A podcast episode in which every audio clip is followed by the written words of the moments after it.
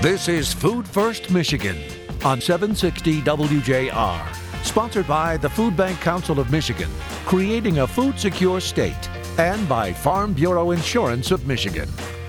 Now, here are your hosts, Dr. Phil Knight and Jerry Brisson. Welcome, everyone, and thanks for listening. Food First is a show about changing the conversation about food insecurity.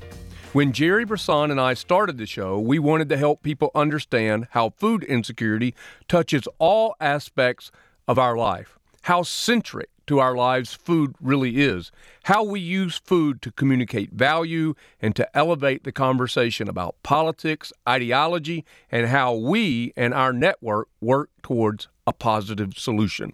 Over the years of our show, we pointed out what our biggest tools in the anti hunger toolbox are, how creating food security is everyone's responsibility, and how, when we address hunger using a food first mindset, the impact is immediate and helps create a path toward opportunity and self sufficiency. Food is a powerful tool in the war on poverty. It liberates, it empowers, it stabilizes, and it has the impact on our minds, bodies, spirits, and even our soul. Food is a powerful force for good. In this current political climate, I have never seen more polarization, a greater lack of cooperation among politicians, or a time when we seemed further apart and divided than we are now.